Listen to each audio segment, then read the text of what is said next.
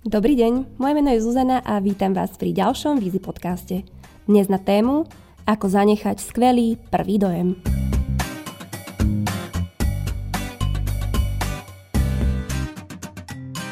Neverbálna komunikácia povie často viac ako tá verbálna.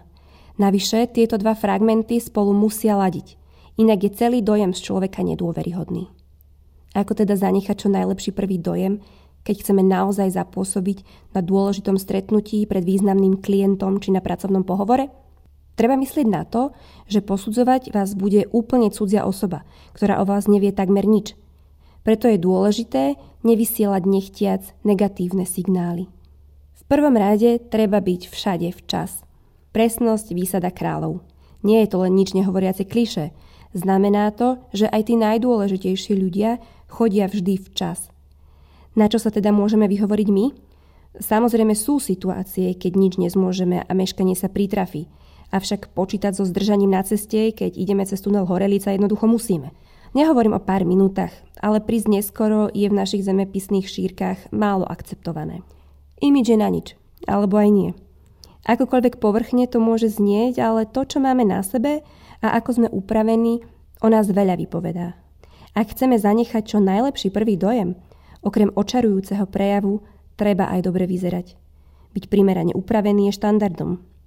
Ja sama radím byť radšej overdressed ako underdressed, teda byť oblečený o kúsoček lepšie ako ostatní. Hlavne, ak nám na výsledku stretnutia záleží. Ďalší bod – podanie ruky. Správne podanie ruky vzbudzuje príjemný pocit. Stísk nie je príliš silný ani príliš slabý. Krátky a primerane pevný stísk do dvoch sekúnd je to, čo v ostatných vyvoláva sympatie.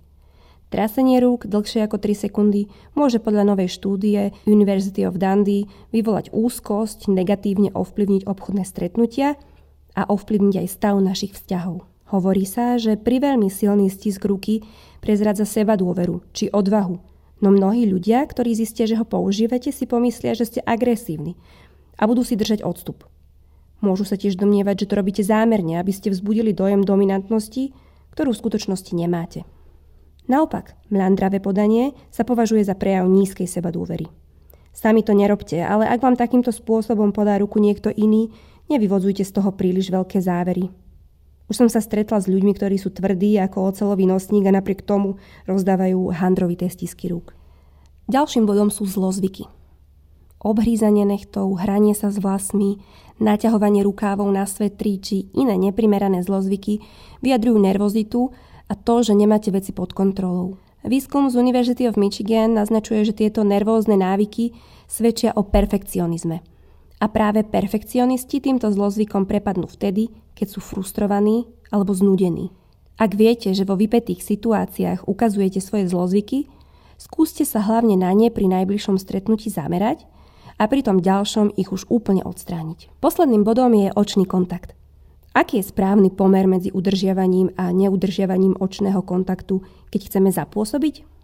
Podľa jednej spoločnosti zaoberajúcej sa analýzou komunikácie v Texase dospelí ľudia vytvárajú očný kontakt medzi 30 a 60 percentami času v bežnej konverzácii Avšak emocionálne spojenie sa vytvára, keď sa očný kontakt nadvezuje počas 60 až 70% času komunikácie.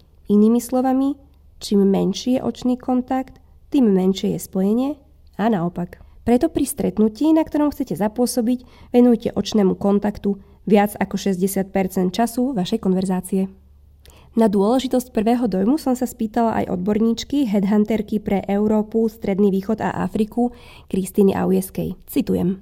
Na uchádzačovi si všimnem v prvom rade jeho okamžite prejavované mentálne nastavenie, teda či príde nervózny, uvoľnený, sebaistý a čo hovoria jeho oči, úsmev a podanie ruky. Sekundy potom si všímam, ako prišiel oblečený a následne kam sa usadí v priestore. Či počká na usadenie, alebo si vyberie sám, akým spôsobom sedí, či si vypýta niečo na pitie a podobne. Toto všetko tvorí prvý dojem.